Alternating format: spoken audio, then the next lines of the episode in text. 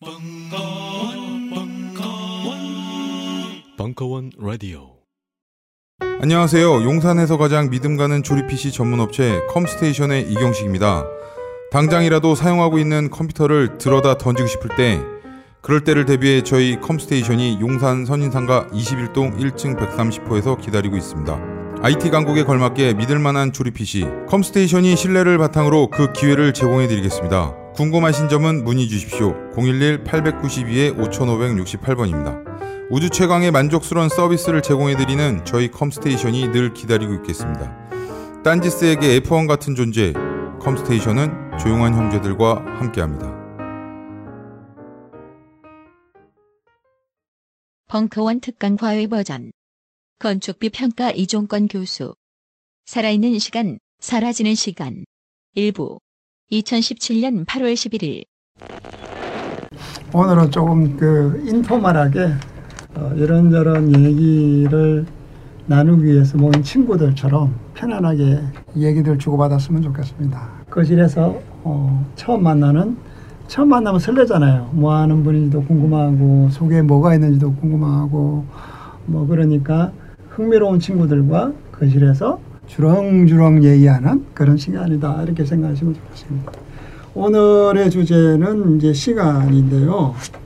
어, 시간이란 과연 무엇이고 시간이 우리에게 어떤 의미가 있는가 이런 문제를 둘러싸고 저는 이 책을 만들 때는 사실 어, 디자이너를 늘 고민을 했지만 디자이너뿐만이 아니라 어, 모든 사람들이 시간은 일종의 생명이니까 우리가 주어진 한시적인 시간을 살다 죽으니까 모든 사람에게 중요한 문제 근본적으로 삶을 어떻게 살 것인지 하는 문제라고 생각해서 굳이 디자인이라고 하는 영역을 생각 안 했습니다. 근데 디자인하는 사람들은 어, 시간의 문제를 좀 고민하면 각자의 영역 속에서 시간성에 관한 예, 고민을 실천할 수 있는 아이디어 정도까지는 갈 수 있겠다. 이런 희망으로 이제 글을 쓴 거고요. 어, 뭐 최근에 그 누굽니까? 그 저 뭐 장기영? 그 이름 뭐죠? 그 여자분? 그 황우석 박기영. 박기영. 나는 그런 사람 이름이 싫어서 잘 안 외워요. 싫은 사람은 이상하게 이름이 안 외워져 그거 모르겠어. 본능적으로 밀어내는 것 같은데 이 박기영이라는 사람이 그 황우석 논문을 선 적도 없는데 공동 저자로 들어가 있고 그 당시 돈을 따주고 보이지 않는 이게 거래를 했겠죠. 그래서 뭐 옛날의 일이니 사죄를 드린다 그렇지만 물러나지는 않겠다 이런 얘기를 했잖아요. 이 과거의 일 점점 더 과거에 있는 얘기들을 축소화시키고 별 문제 아닌 것처럼 퉁치고 넘어가고자 하는 이 그 문화적 환경이 특히 우리나라에 심합니다. 우리나라는 빨리빨리 문화 때문에 더더욱 더 지나온 것을 빨리 이게 털어버리고 지금 내가 어, 잘하면 되지 않느냐 뭐 이런 식으로 어, 시간에 관한 문제를 가볍게 여기는 풍조가 있어서 굉장히 씁쓸했는데 그 인간의 그 본질 본질이라는 용어가 불편하지만 인간의 본질이 무엇이냐 혹은 인간의 실체가 뭐냐 그러면 바로 어, 그 사람이 살아온 역사입니다. 나는 누구냐 하면 그 사람은 어떻게 살아왔느냐 그게 그 사람이 바로 이게 본질이 되는 거고 정체가 되는 거고 그 사람의 존재의 전체를 말해주는 거거든요.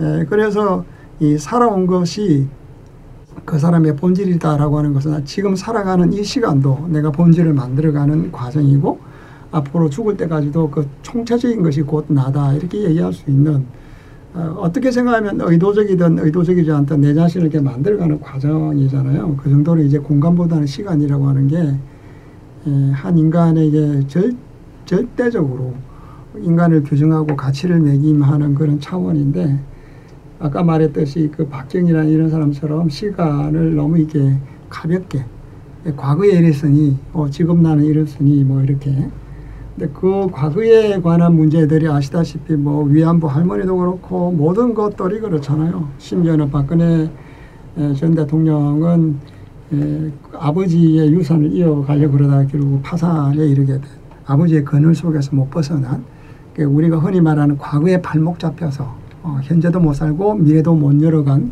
참 슬픈 경우라고 생각되는데 지나치게 과거에 붙잡혀 있어도 안 되지만 과거로부터 지나치게 자유로워도 문제가 심각하다. 그래서 그런 시간을 다루는데 어, 시간을 다루면 이제 가장 우리에게 그 떠오르는 사람이 프랜시스 후쿠야마라고 하는 사람이 있습니다. 프랜시스 후쿠야마라고 하는 사람이 1990년 초에 에, 역사의 종언이라고 하는 제목으로 굉장히 유명해서 어, 그 후쿠야마의 역사의 종언을 모르고서는 뭐 어디 가서 말 한마디 붙이면 안 되는 뭐 이런 상황입니다. 물론 뭐 꼭 알아야 된다라고 하는 것은 아는데 적어도 이제 문학의 그 얘기거리에 끼어들기 위해서는 시간을 주제라면 이제 후쿠야마가 나올 수밖에 없죠. 역사가 끝났다고 그랬으니까 이 역사가 끝났다라고 하는 건 뭐냐 그러면 예, 그동안 해왔던 모든 역사가 이제는 더 이상 없다라고 하는 얘기죠. 그게 실제로는 뭐, 에, 뭐 소크라테스 변증법부터 해서 해겔 뭐 변증법으로 해서 해겔의 변증에 이르면 역사는 종말될 것이다. 그래서 해겔도 에, 프랑스 그 혁명 당시를 보면서 아 더 이상은 이제 없겠구나라고 역사는 끝났다라고 얘기도 했고 에, 그 당시 코제버라고 하는 사람도 그걸 이어받아서 역사는 끝났다 이런 얘기도 하고 아, 이런 얘기를 했습니다만 후- 그 프랜시스 후쿠야마의 그 진술이 나오게 된 배경 직접적인 배경은 그 동서 이데올로기가 이제 무너지는 거 러시아 그다음 러시아는 소련이죠. 소련이 붕괴되는 것을 보면서 더 이상 이제 이념 체제의 그 컴피티션은 없을 것이다 긴장은 없을 것이다. 모든 것은 자유민주주의 사회로 수렴돼서 하나밖에 없을 것이다. 그 역사는 더 이상 이제 없다. 이런 것이 이제 현실적인 이유였다면 간접적인 이유는 90년대 그 지금 여러분들이 아시는지 모르겠지만 포스트 모던이라고 하는 게 전 세계를 강타를 했습니다. 그 모더니즘이 가지고 있는 여러 가지 이제 가능성들 혹은 그 인식론적인 문제점들을 비판하면서 1900년대 후반기에 들면 소위 말해서 포스트 모더니즘, 포스트 모더니티라고 하는 말이 많이 나오는데 이 모더니즘이라고 하는 것은 근본적으로 모더니티 라고 하는 것을 의식하는 거예요. 모더니티는 뭐냐면 모던이라고 하는 어떤 상황, 아, 무엇이 그 현대 세계를 구성하는지에 대한 상황, 그것을 해석해서 문화적 행위로 만들어낸 것을 모더니즘이라고 그러죠. 그 모더니즘은 자기를 둘러싼 세계, 현대라고 하는 세상, 그것을 자기 방식으로 읽어내서 어, 이게 뭐 디자인을 하든지 글을 쓰든지 뭔가 만들어낸 총체, 개인이 실존적으로 자기 둘러싼 세상을 해석해서 만들어낸 문화적 성과물, 이것을 이제 모더니즘이라 불러요. 그러니까 모더니즘과 모더니티는 다른 거죠.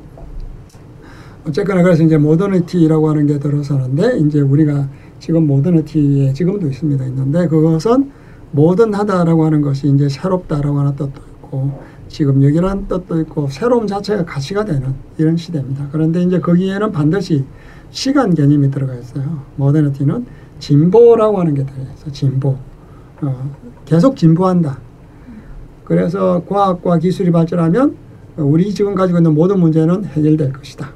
점점 점점 더 나아질 것이다라고 하는 예, 진보 시- 선형적 시간관이라 그래서 예, 서구적 시간이라고 지금 부르는데 이제 나중에 다시 이야기하겠습니다만 그 남성적인 시간이기도 하고 뭐 생산적인 시간이기도 하고 뭐 서양의 문명적 시간이기도 하고 이러면 이렇게 부르는데 그런 선형적인 시간, 진보의 시간.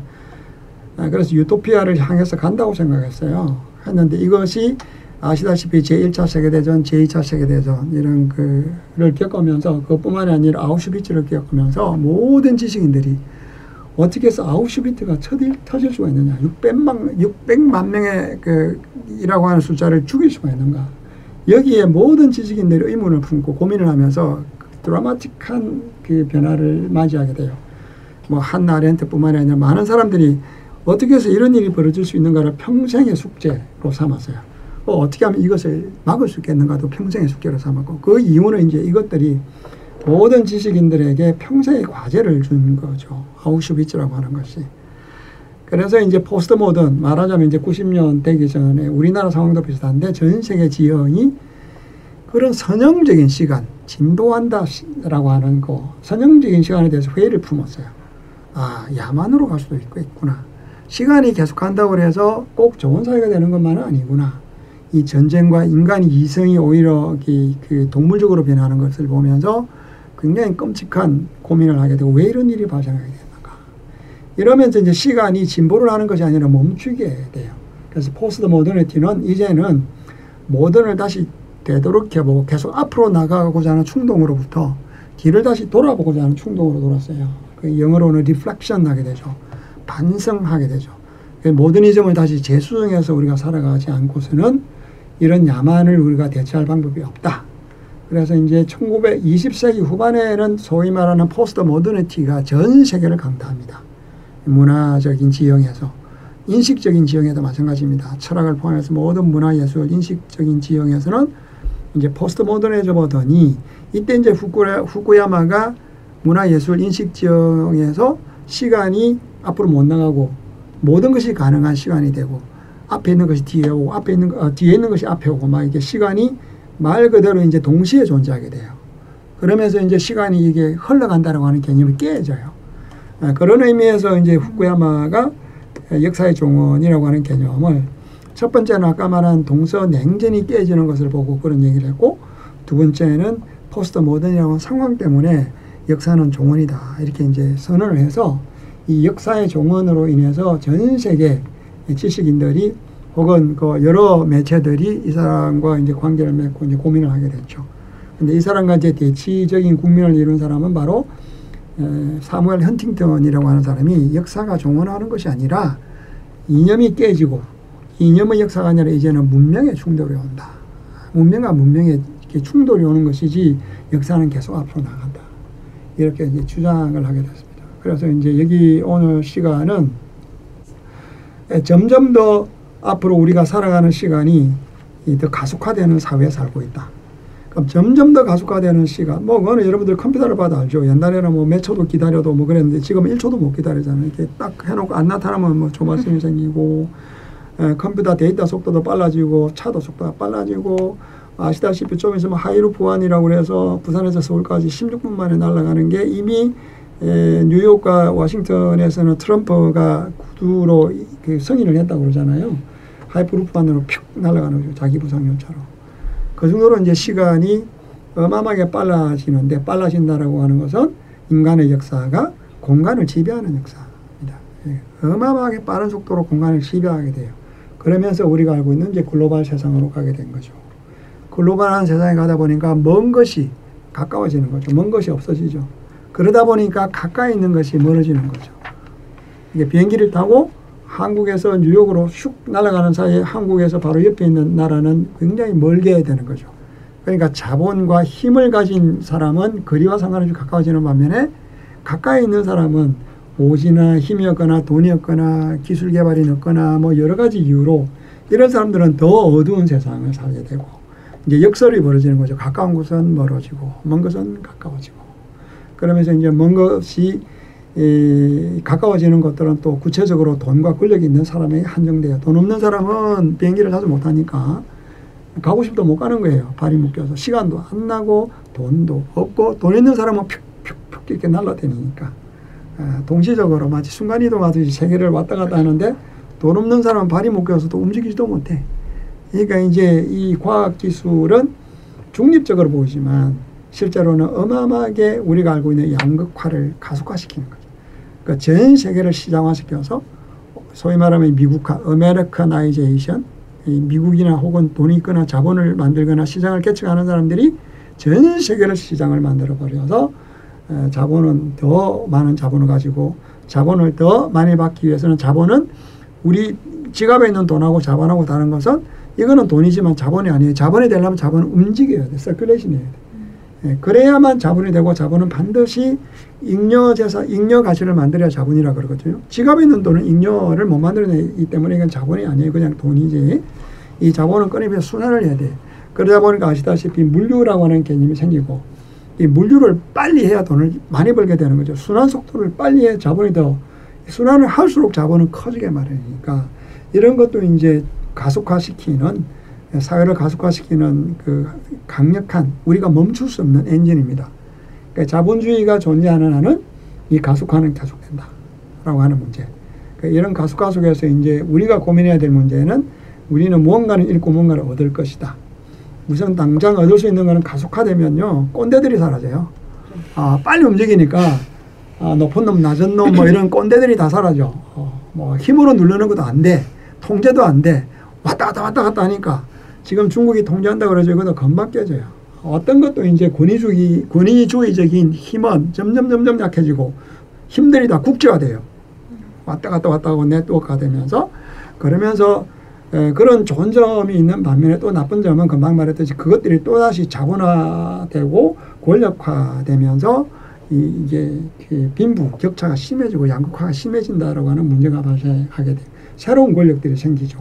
아, 그래서 이런 문제 등등이 있고 어, 이런 상황 속에서 우리도 그 가속화라고 하는 사회에 우리가 사회에 속하는 한 섬에 가서 혼자 살지 않는 한은 벗어날 수가 없어요. 그러니까 이 가속화 문제를 어떻게 다뤄야 될 것인가 이런 문제가 이제 여기가 핵심이고 그래서 이제 시간이란 무엇인가라고 하는 질문 앞에서 어, 시간이 무엇인가라고 질문할 때 그 뭔가가 무엇인가라고 질문하면 사람들이 대답을 못해요. 사랑이란 무엇인가 이러면 대답하기 굉장히 힘들어요. 무엇인가 이렇게 질문하면 대답하기 굉장히 힘들어요. 이제 그렇게 해서 그전에는 아는 것 같은데 질문해서 대답하려면 대답할 수 없는 이 모든 것들이 이거는 무엇인가라고 하는 그 자체가 이미 철학적인 질문이거든요. 뭐 인생이란 무엇인가, 어, 삶이란 무엇인가, 자유란 무엇인가, 뭐 이런 등등.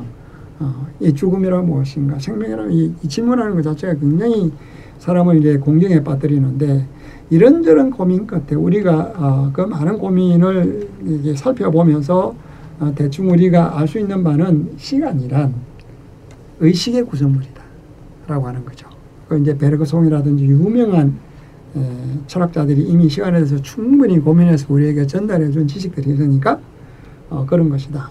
그 얘기는 또 뭐냐면 자 의식이 그럼 어떻게 하면 시간이 생기느냐라고 의식하지 않으면 시간은 존재하지 않는다. 의식을 해야 시간이 존재하게 된다. 그러니까 시간은 인간하고 아무 상관없이 이렇게 막 돌아가는 게 아니라 인간의 의식 속에 돌아가는 거예요. 시간감이 없으면 시간이 없는 거하고 똑같은 거죠.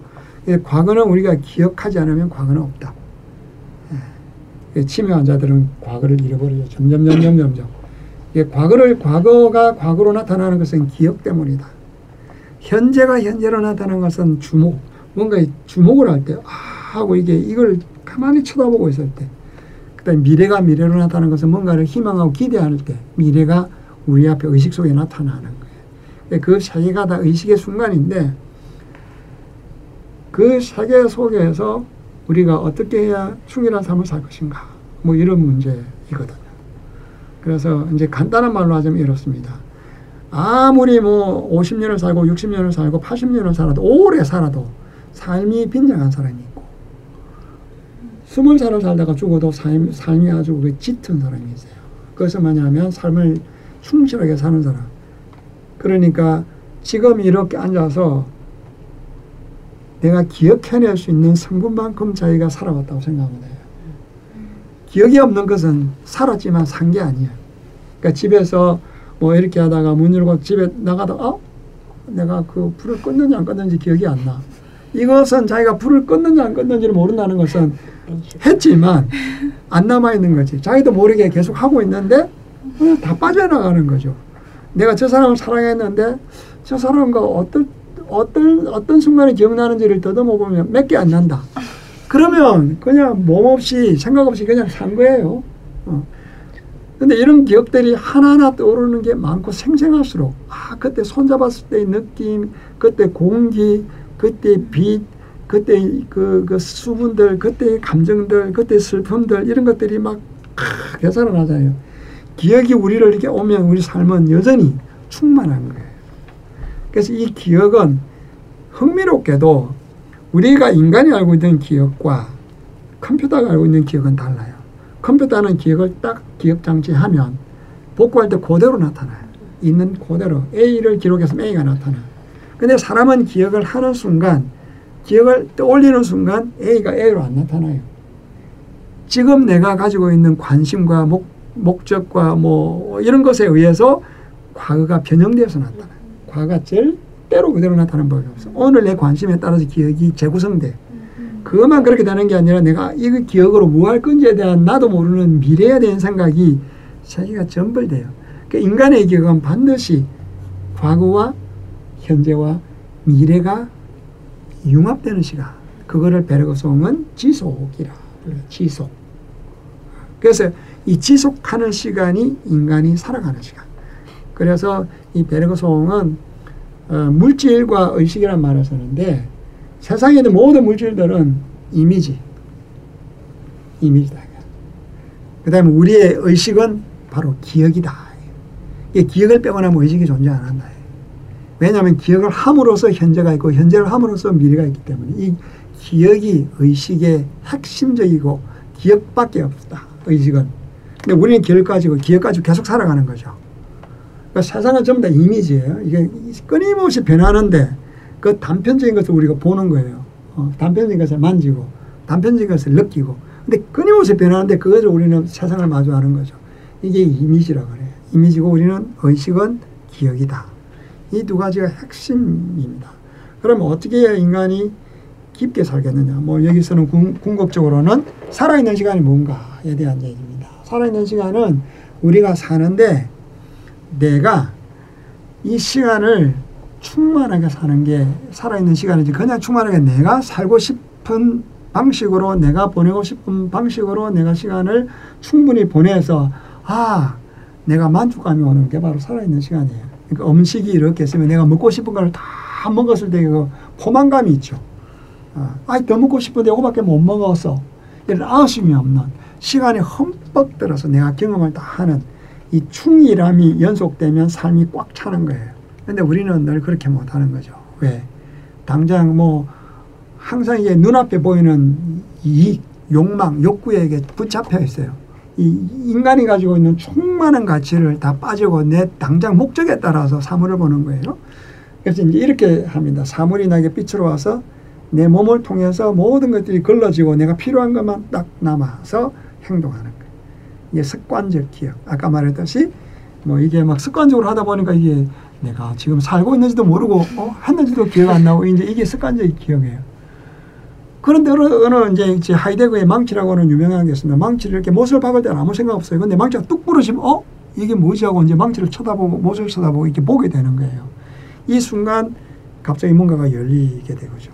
도구주의적 연관성에서 벗어나게 되면서 뭔가가 열려서 보게 되는 거예요. 그때 비로소 인식하게 되는.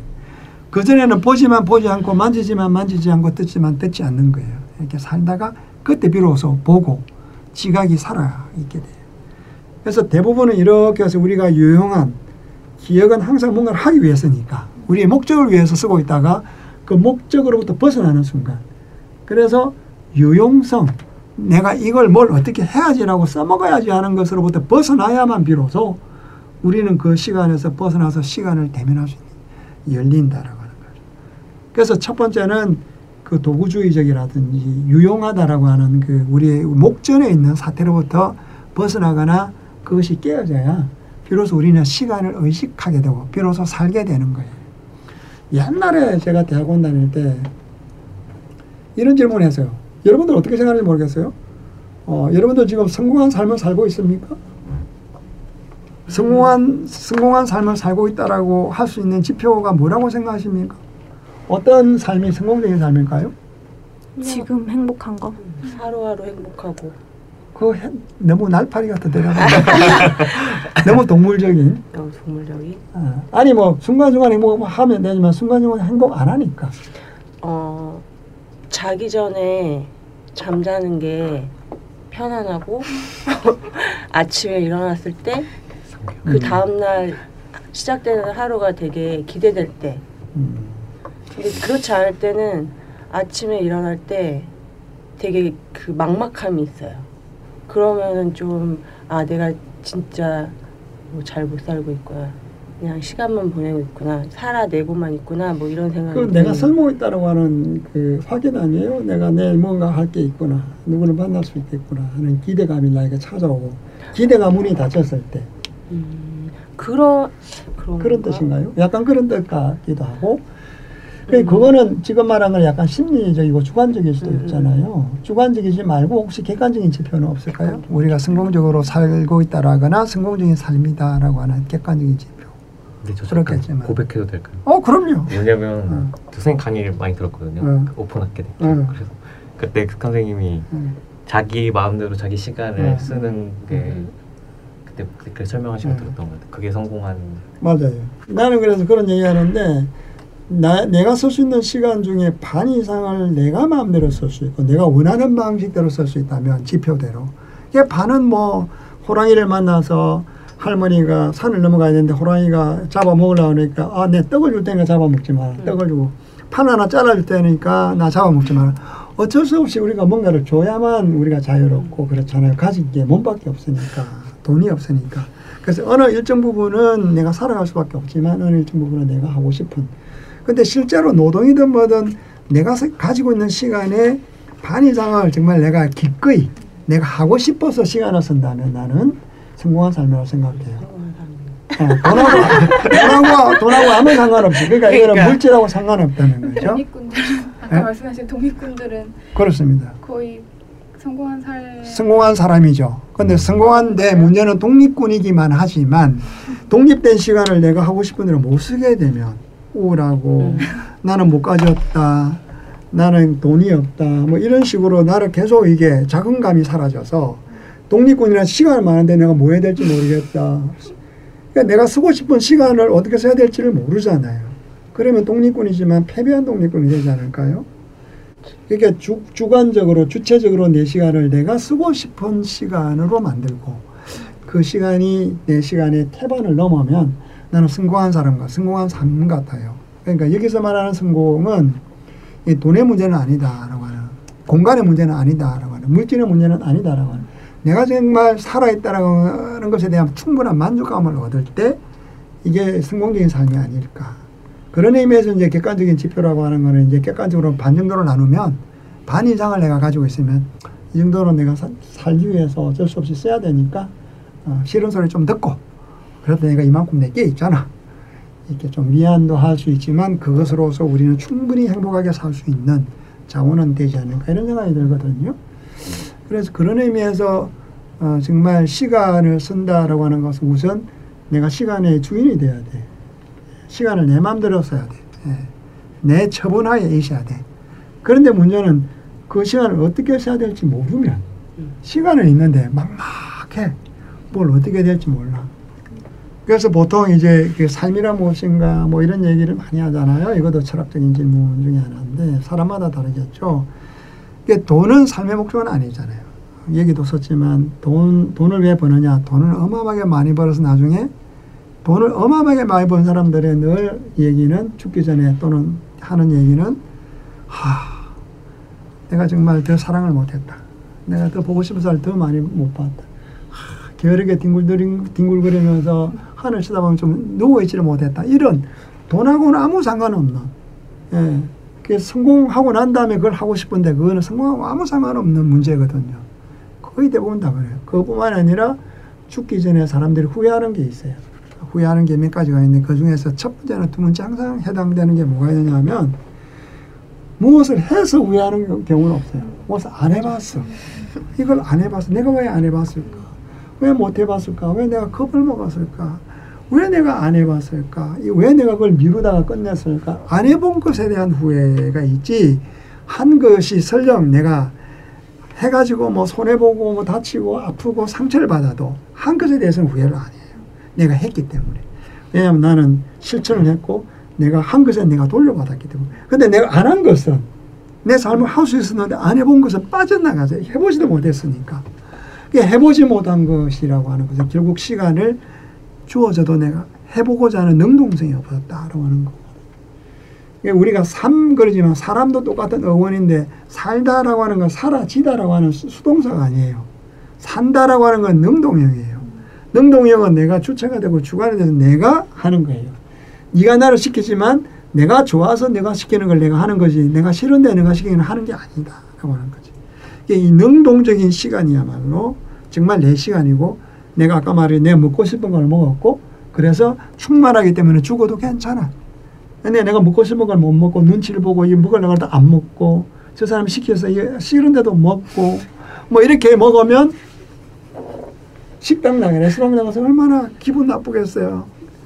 눈치 보더라도 내 먹고 싶은 거 좀 먹고 그래서 미움받을 용기라고 하는 그게 아니에요. 미움을 받아도 내 하고 싶은 거 좀 하고 내 먹고 싶은 걸 먹으면 되는데 얘이 먹으면 얘 눈치 볼까 봐. 아, 얘 눈치 보여. 아, 뭐, 얘기 묻고 싶은데 이런 거거든요. 삶이라고 하는 게. 그래서 이것을 정말 과감하게 할 수 있는 것은 용기라고 하는 문제인데 이 그리스도 시대 때부터 많은 덕들 가운데 용기라고 하는 덕이 모든 덕을 덕으로 만들어주는 페디스탈이라고 그랬어요. 이 용기라고 하는 덕이 없으면 정직도 쓸모가 없고 저- 그 아름다움 뭐 사랑 다 쓸모가 없어. 이 용기라고 하는 것이 덕을 덕으로 만들어주는 거거든. 이 용기를 못 내면 결국은 살아있는 시간도 죽은 시간으로 만들 수밖에 없고. 그래서 살아있는 시간으로 우리가 시간을 살려고 하면 정말 내가 하고- 싶은 것을 향해서 맹렬히 물론 뭐 남을 죽이면 안 되겠죠. 우리가 말하는 것은 그런 범죄 수준은 아니라 나쁘게 말하면 비윤리적이고 반윤리적이고 반도덕적이고 비도덕적이라도 과감히 나는 해라고 생각해요.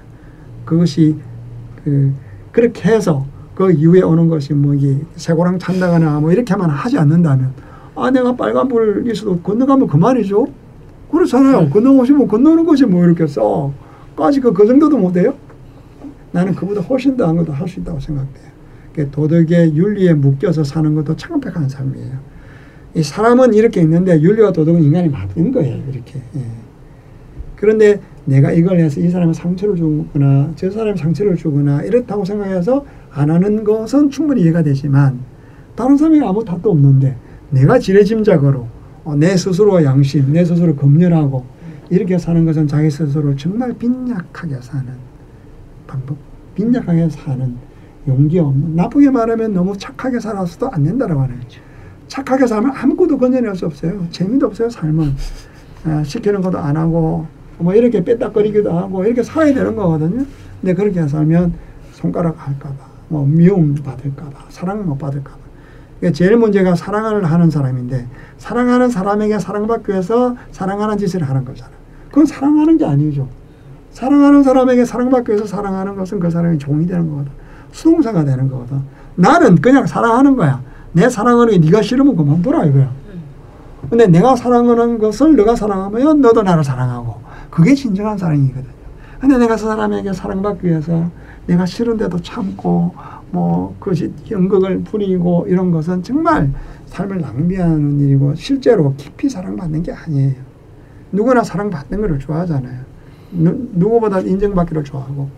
그래서 여기 에, 그 여기 아까 말한 그 역사의 종언한 어, 후쿠야마가 흥미롭게도 이 사람이 이제 일본계 미국인인데 예, 이런 사람들이 놀라운 것은 예, 뭐 모든 대단한 사상가들이 그랬지만 자기가 한 말을 뒤집어 버려요. 아니다 싶을 때는 그게 용기죠. 어, 뭐 하이데거도 그랬고 뭐 비트겐슈타인도 그랬고 뭐 모든 사람들이 거의 다 그래요. 해결도 그랬고 영해결도 다 그러는데 우리나라에서는 남아있는 중증감이라 그래서 한 번 말한 거는 지켜야 된다. 가장 어리석은 짓이야. 내가 말했고 약속했다 해서 꼭 지켜야 되는 건 아니거든요. 지킬 필요가 없어. 안 지킴으로써 내가 더 좋고 네가 더 좋으면 안 지키는 게 더 좋아. 근데 말을 지키는 거왜 지키? 지키는 목적이 사라졌잖아. 근데 지키기 위해서 지키는 것은 바보 같은 일이거든요.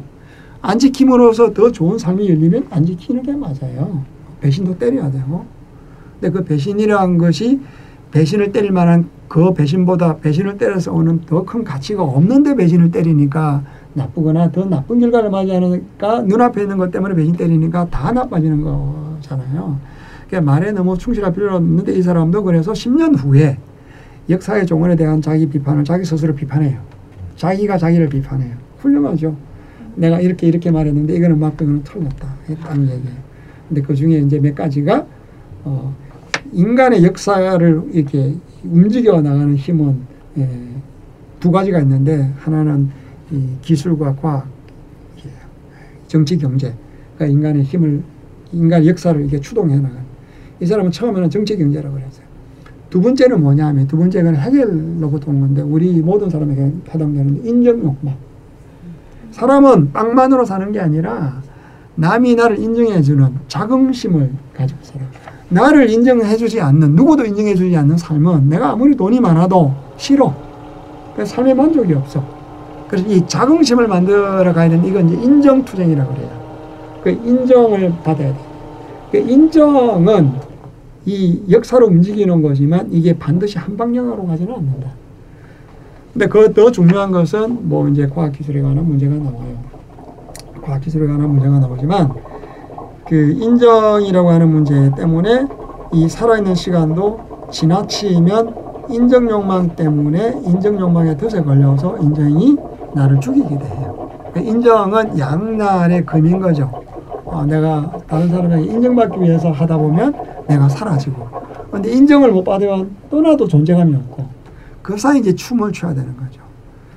그래서 그 이 살아있는 시간을 살아가는 시간은 첫 번째는 아까 말했듯이 이 기억을 풍성하게 만들기 위해서 살아가야 되는데 그러자면 에, 결론적으로 말하자면 공간적인 삶은 에, 살아있는 아, 그 삶의 그 본질이 아니다.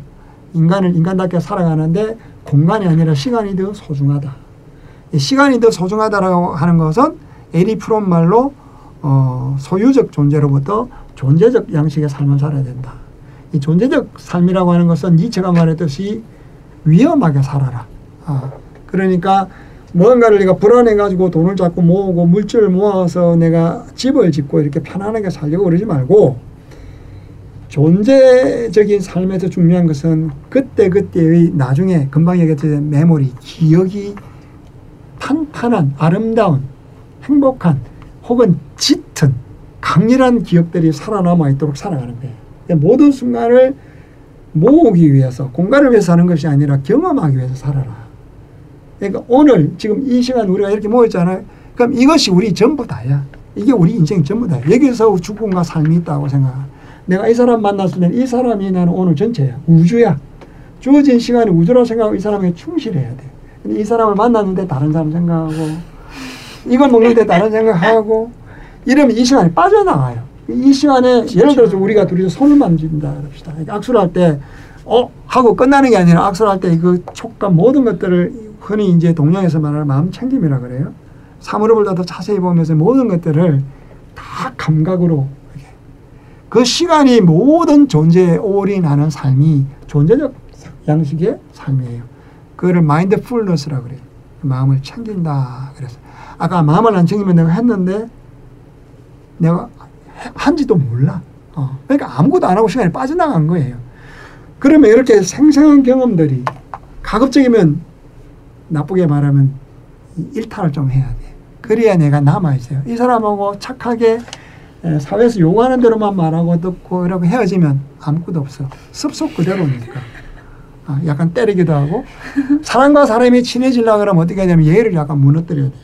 내가 너에게 너무 예의적인 말만 하고 당신도 나에게 예의 맞춰서 하면 형식적으로 문제는 없어요. 불쾌는 하지 않지만 사물과 사물, 인간 인간의 내면으로 들어갈 수가 없어요.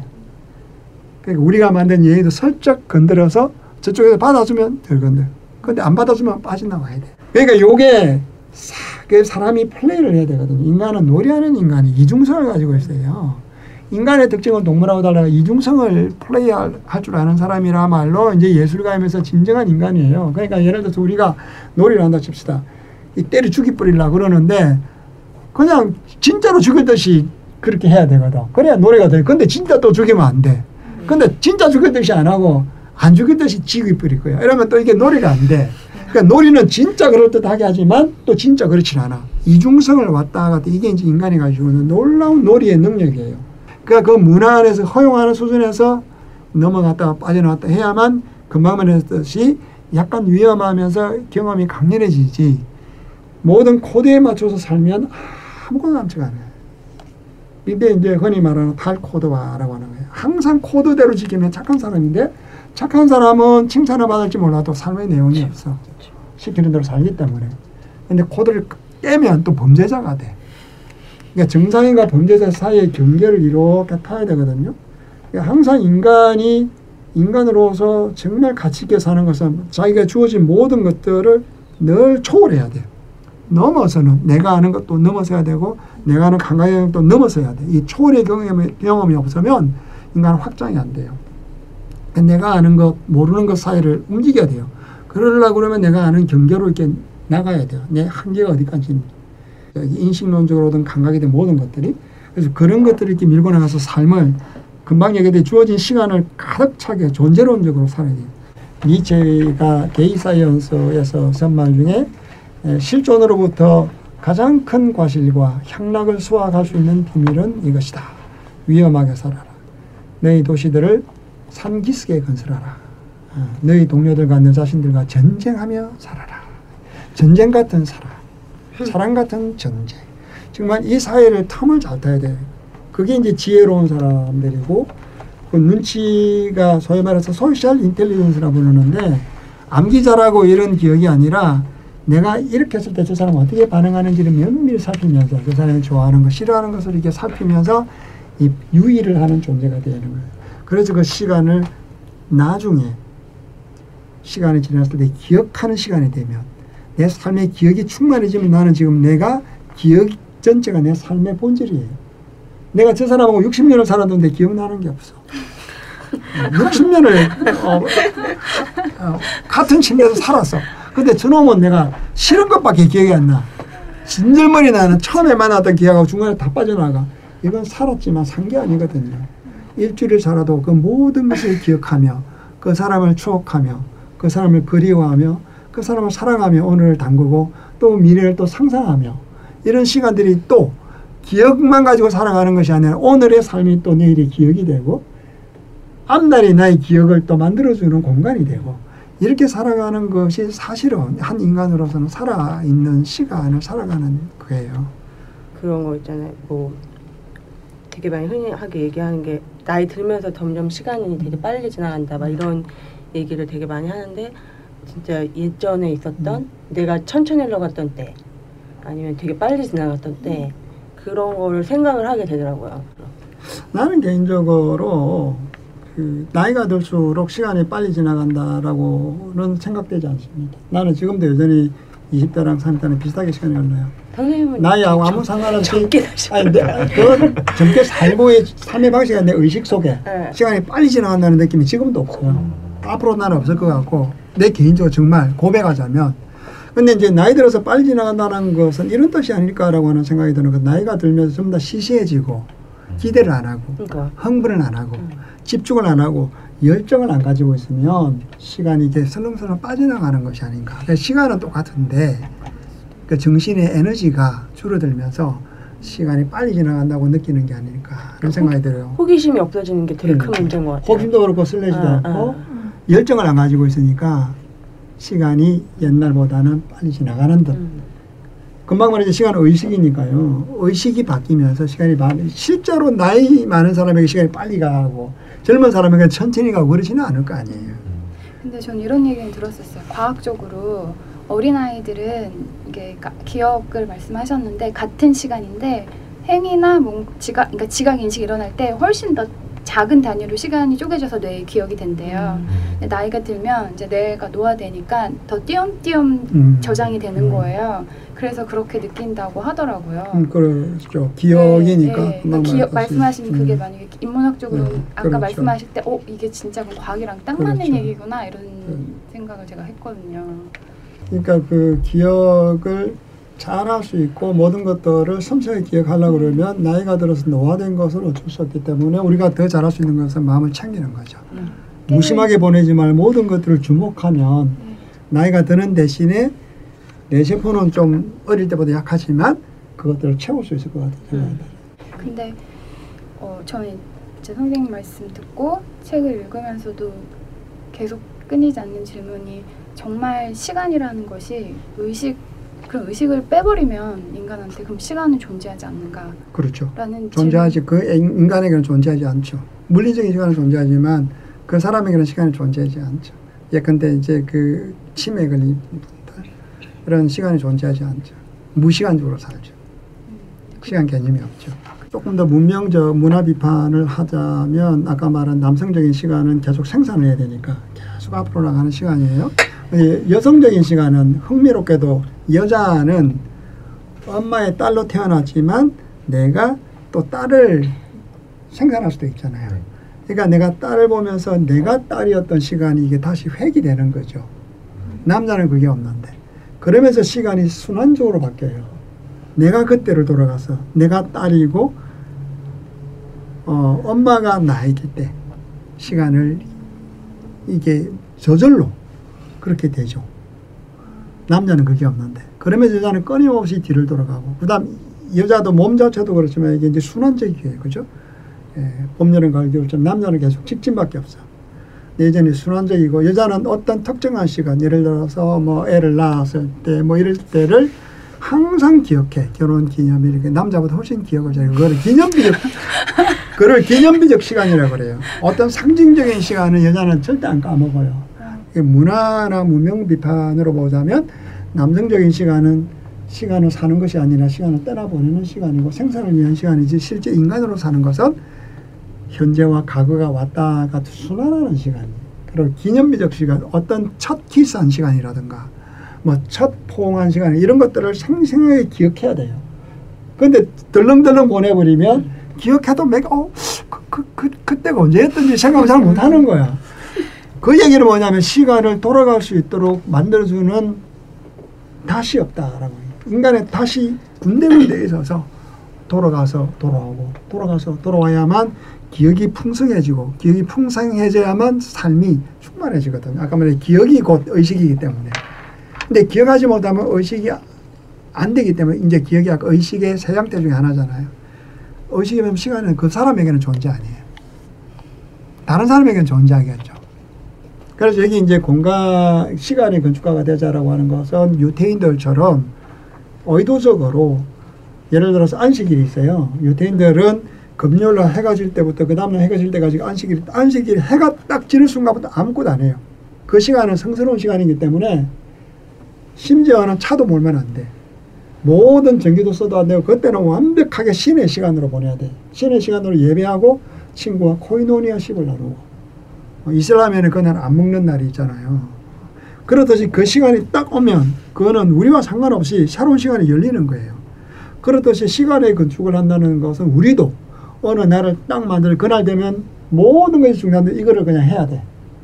그래서 친구든 사랑하는 사람이든 가족이든 그런 강제화된 시간, 절대화된 시간, 말하자면 그 안식과 같은 시간들을 만들어서 그 시간 되면 무조건 그만두기. 이렇게 시간을 건축해야 되거든요. 그냥 내버려두면 시간은 그렇게 될 수가 없어요. 홀로 가고 끊임없이 써야 되고 이런 시간이거든. 근데 이제 그게 건축이나 디자인하는 사람도 시간을 끌어 들어오는 사람이 있어요. 예를 들어서 9.11 사태 9시 몇 분에 사람이 수천만 명이 죽어서 그럼 그 시간만 되면 그 시간을 기억하게 만드는 거죠. 예를 들어서 뭐 생일이 5월 며칠이라 칩시다. 그럼 그 5월 며칠에 되는 그 시간이 되면 그 아름다운 빛이 그 공간의 모양을 만들어내는 그러니까 1년에 한 번은 그 사람을 스페셜하게 만들어주는 공간. 그럼 그걸 어떻게 돼요?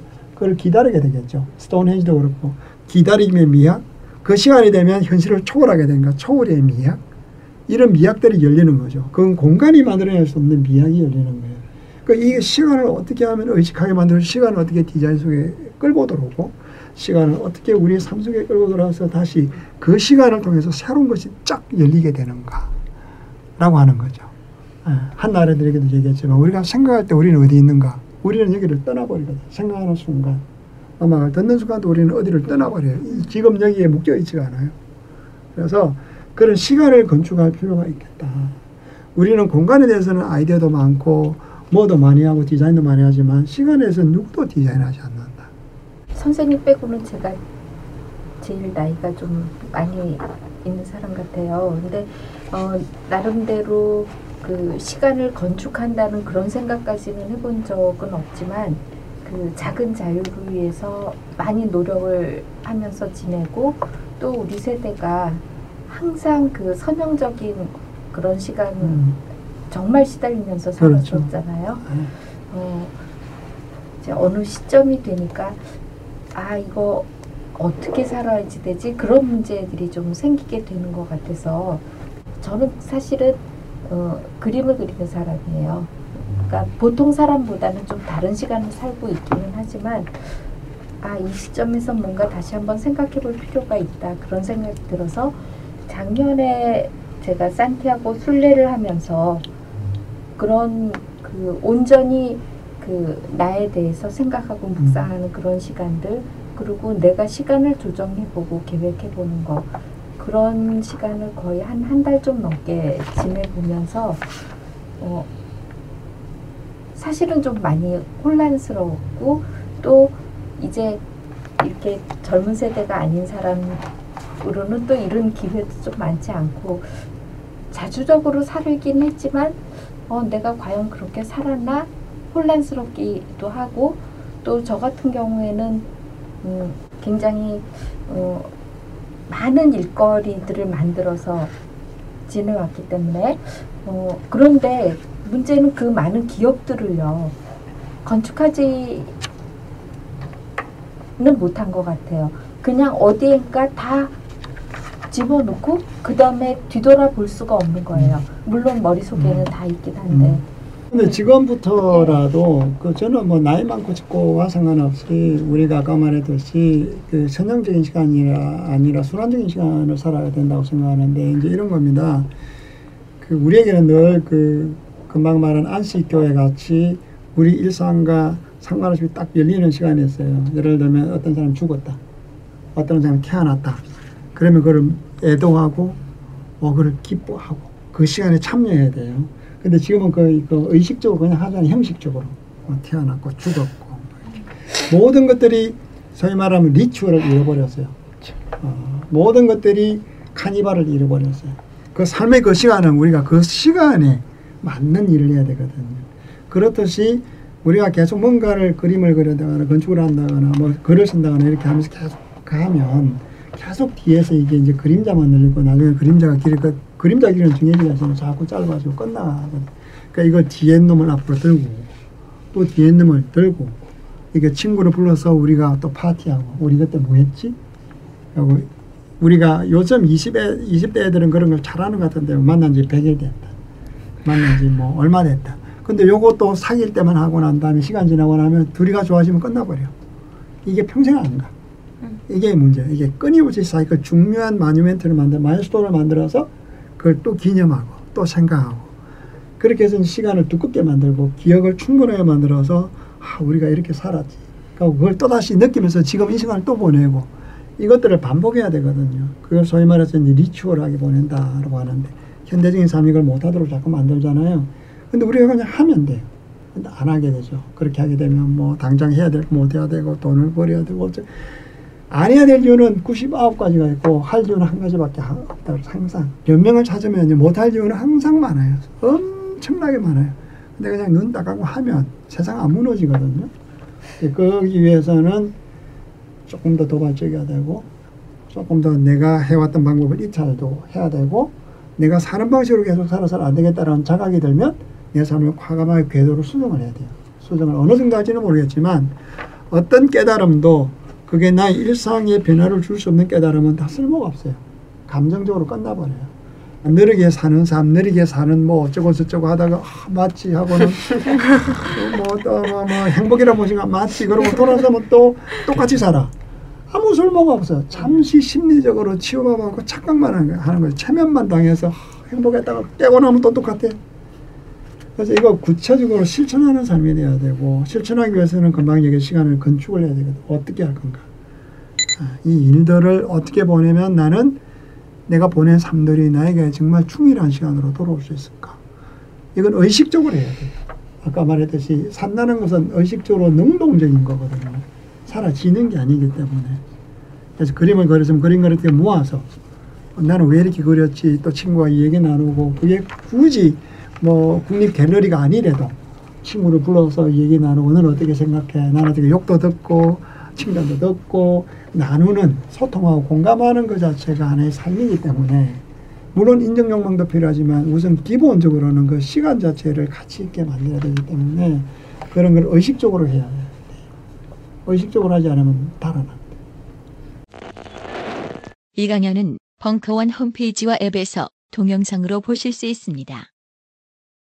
벙커원, 벙커원, 벙커원 라디오.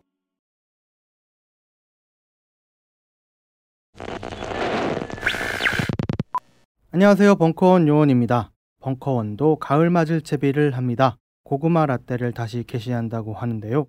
벙커원에 들리시는 분들은 꼭 한번 맛보시길 권해드립니다. 그리고 저녁에 시원하게 불어오는 바람 덕에 전면이 개방된 벙커원에서 수제 맥주에 맛있는 안주를 드시기 더할 나위 없이 좋기도 합니다. 여기서 본 요원의 팁을 드리자면 맥주를 제외한 커피, 각종 음료는 바에서 바로 주문하셔도 되지만 맥주와 각종 안주 및 식사는 원하시는 자리에 앉으신 후 손을 들어 저희 요원을 불러서 주문을 하시면 되겠습니다. 그리고 남자분들이라면 귀도 기울이셔야 될 부분. 남자 화장실의 위치는 건물 2층으로 올라가시면 있습니다. 1층에 여자 화장실만 있기에 당황하시면서 골목으로 달려가시는 분들이 한둘이 아닙니다. 그러나 골목에는 여러분들이 원하시는 화장실은 없습니다. 벙커원을 정면으로 보면 오른편에 2층으로 가는 계단이 있습니다. 계단이 좀 길긴 하지만 남성분들 하체 근력 증진을 위한 건물주분의 사려 깊음을 헤아려 주시기 바랍니다. 급할 때일수록 돌아서 이제 벙커원에 오시기 좋은 시절입니다. 감사합니다.